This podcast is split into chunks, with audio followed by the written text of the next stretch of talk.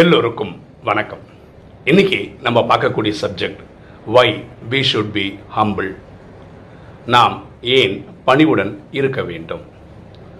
ஒரு சம்பவத்தை பார்த்துட்டு இன்னைக்கு டைட்டில் டிஸ்கஸ் பண்ணலாமா? ஒரு நபர் பேங்க் எம்ப்ளாயாக லைஃப்பை ஸ்டார்ட் பண்ணுறாரு. படிப்படியாக அவருக்கு ப்ரமோஷன்ஸ் எல்லாம் கிடைக்குது. அவரோட நாற்பதாவது வயசில் அவரோட ஹோம் டவுனுக்கே வந்துட்டார்.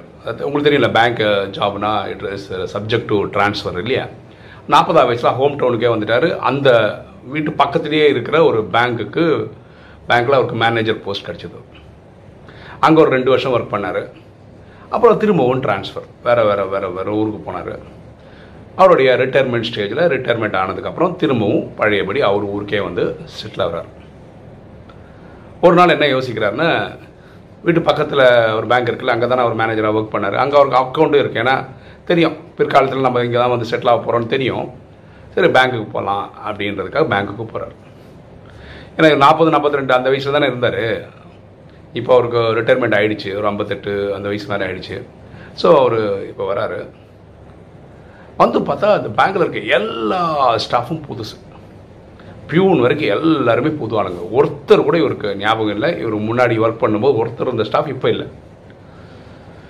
இவர் நினச்சி பார்க்குறாரு, இவர் மேனேஜராக இருக்கும்போது உள்ளே வரும்போது பியூன் எழுந்து செல்யூட் அடிப்பார், ஒவ்வொரு ஸ்டாஃபும் ரெஸ்பெக்ட் கொடுப்பாங்க, விஷ் பண்ணுவாங்க, இதெல்லாம் பண்ணுவாங்க. இவர் ஒரு கேபினில் போய் உட்காராரு. இன்றைக்கி பார்த்தா இவர் சாதாரணமாக பேங்க் அக்கௌண்ட் வச்சுருக்க ஒரு ஆள் உள்ளே போனால் அவனுக்கு என்ன மரியாதை கிடைக்குமோ அதான் இவருக்கும் கிடைக்குது. ஏன்னா இவர் யாருக்கும் அவங்களால அடையாளம் கண்டுபிடிக்க முடியல, எல்லோரும் புதுசுன்றதுனால.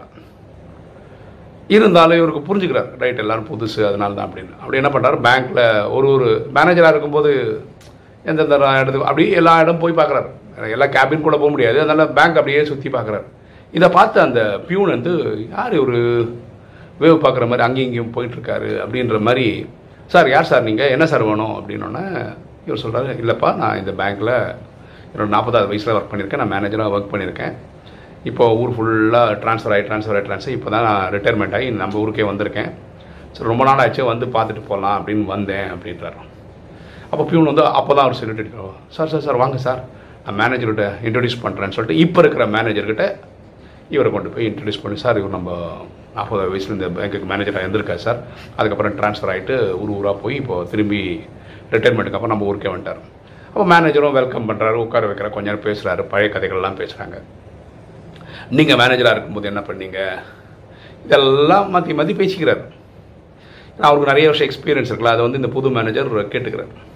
அப்போ புது புது மேனேஜர் இந்த ஒரு கேள்வி கேட்குறார், இப்போ நீங்கள் வரும்போது உங்களை யாருக்குமே அடையாளம் தெரியல, ஏன்னா எல்லாரும் புது ஸ்டாஃபு, இந்த மாதிரி வரும்போது உங்களுக்கு மனசு காயப்பட்டுதா அப்படின்னு கேட்குறார்.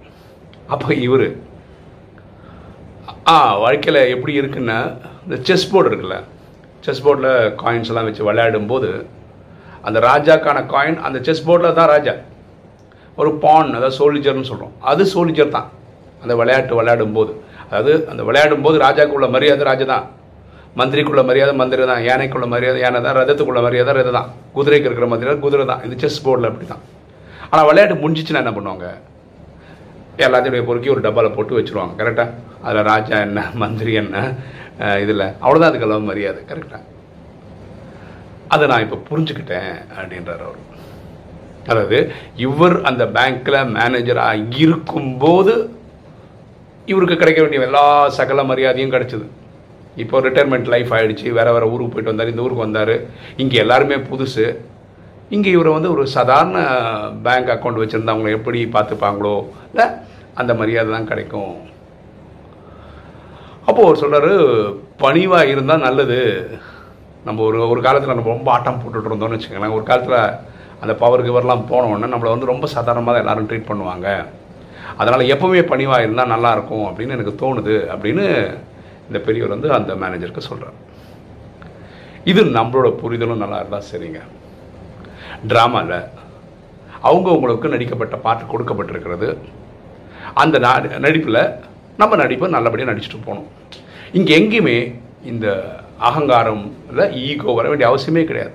எவ்வளோ பணிவாக இருக்கிறது நல்லது பாருங்களேன். நீங்கள் எவ்வளோ பெரிய போஸ்ட் ப்ரெசிடெண்ட்டாகவே இருங்களேன், ஒரு நாட்டுக்கு அஞ்சு வருஷம் நீங்கள் ப்ரெசிடெண்ட், அதுக்கப்புறம் சாதாரண குடிமகன் தான்.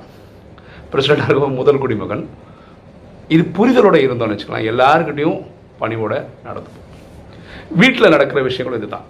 ஒரு அப்பான்னு வச்சுக்கோங்களேன், அவருக்கு ஒரு இருபத்தஞ்சி வயசு இருக்குன்னு வச்சுக்கோங்களேன், அவருக்கு ஒரு குழந்தை பிறகுதுன்னு வச்சுக்கோங்களேன், அந்த நான் தான் வளர்க்குறேன் என் பையனை அப்படின்னு நினச்சி ஒரு ரஃப் அண்ட் டஃப்பாக நல்ல மிலிட்ரி மாதிரி நடத்தினீங்கன்னு வச்சுக்கோங்களேன், ஒரு அறுபது வயசு ஆகும்போது பையன் இளைஞன் ஆகிடுவோம். பையன் இளைஞன் ஆகும்போது ஒரு டைம் என்ன ஆகிடும், ட்ராமா இப்படி வந்துடும். அதாவது அப்பான்ற ஒரு பையனுடைய வாழ்வாதாரத்தில் வாழ வேண்டியதை நம்ம வரலாம்.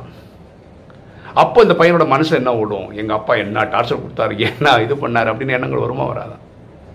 ஸோ இதில் புரிதல் என்னவாக இருக்கணும்னா, இந்த ட்ராமாவில் எல்லாமே இறைவன் தான், செய்பவர் செய்பவர் அவர் தான், நம்ம வெறும் டூல் தான். அப்படி புரிஞ்சுக்கிட்டா போதும்.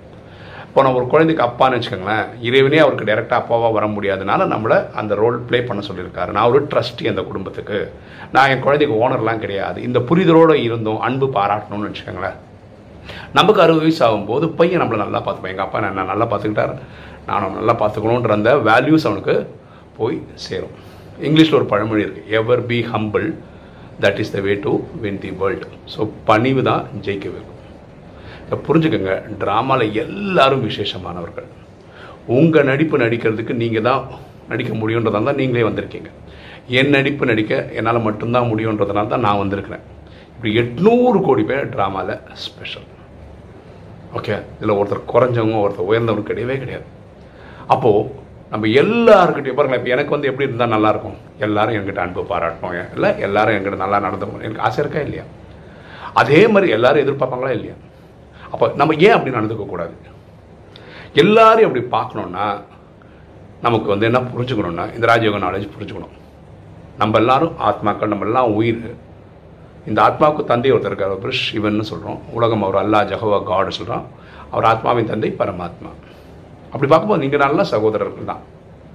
இந்த சகோதர பாவனை வரும்போது உங்களுக்கு எல்லார் மேலேயும் ஒரு யூனிவர்சல் லவ் வந்துடும், அன்கண்டிஷ்னல் லவ் வரும். அப்போ இந்த அன்பு நம்மளால் பாராட்ட முடியும். சரியா? அதனால தான் நம்ம சொல்கிறோம், எப்போவுமே பணிவோடு இருங்க. ஏன்னா நம்ம சகோதரர்களில் ஆத்மாபடி சரீரப்படி தான் சகோதர சகோதரிகள்னு சொல்கிறோம். ஸோ இந்த அன்பு பாராட்டி நம்ம வாழ்ந்துட்டு போனால் எல்லாருக்கும் நல்லாயிருக்கும். ஓகே, இன்றைக்கி வீடியோ உங்களுக்கு பிடிச்சிருக்கணும்னு நினைக்கிறேன். பிடிச்சவங்க லைக் பண்ணுங்கள், சப்ஸ்கிரைப் பண்ணுங்கள், ஃப்ரெண்ட்ஸுக்கு சொல்லுங்கள், ஷேர் பண்ணுங்கள், கமெண்ட்ஸ் போடுங்கள். தேங்க்யூ.